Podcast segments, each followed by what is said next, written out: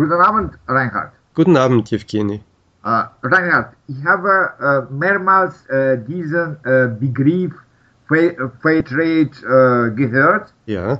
obwohl das ist ein, ein englisches Begriff, aber ja. ich weiß, dass du in, in, in einer kaufmännischen Schule ja. arbeitest. Ja. Und vielleicht kannst du mir sagen, was soll das bedeuten, dieser Begriff? Ja. Und wie kann man diesen Begriff ins Deutsche übersetzen? Okay? Ja, klar. Also der Begriff Fair Trade bedeutet wörtlich übersetzt gerechter Handel. Oder man kann im Deutschen auch sagen fairer Handel.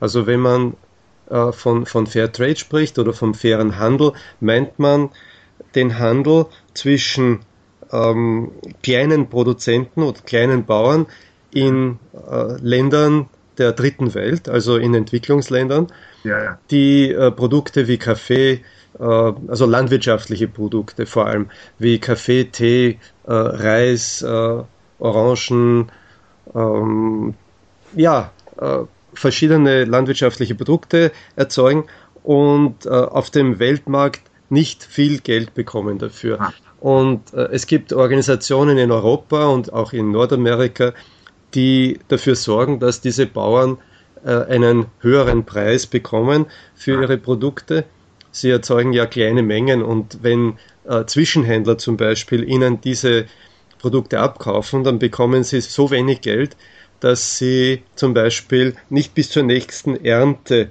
äh, überleben können, ohne Geld zu leihen. Und dafür, für dieses Geld müssen Sie sehr hohe Zinsen zahlen. Und äh, im fairen Handel bekommen Sie schon einmal einen höheren Preis garantiert.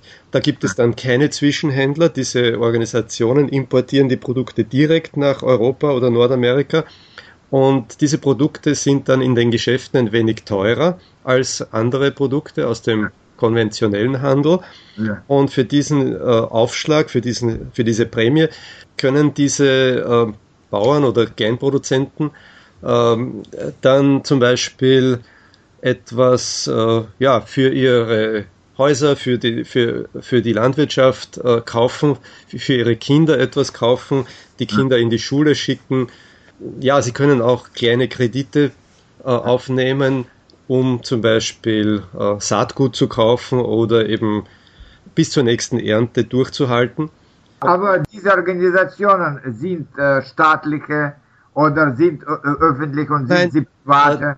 Das, das sind private Vereine. Ja, das sind Vereine, ah. die äh, zum Beispiel eben, äh, also in Österreich gibt es einen äh, Verein, der heißt äh, EZA, also eine Abkürzung für Entwicklungszusammenarbeit. Ah, ja. Das ist ein modernerer Begriff für Entwicklungshilfe. In Deutschland gibt es GEPA, GEPA. Ja. Und in Frankreich gibt es solche Organisationen, in äh, England, also verschiedene die auch wahrscheinlich international zusammenarbeiten. Äh, das ist eine, es gibt so eine internationale äh, Vereinigung von Fair Trade Organisationen.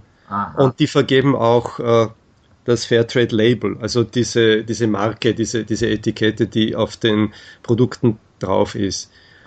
Ja? Also viele Produkte aus der Landwirtschaft sind auch Bioprodukte. Aha, aha.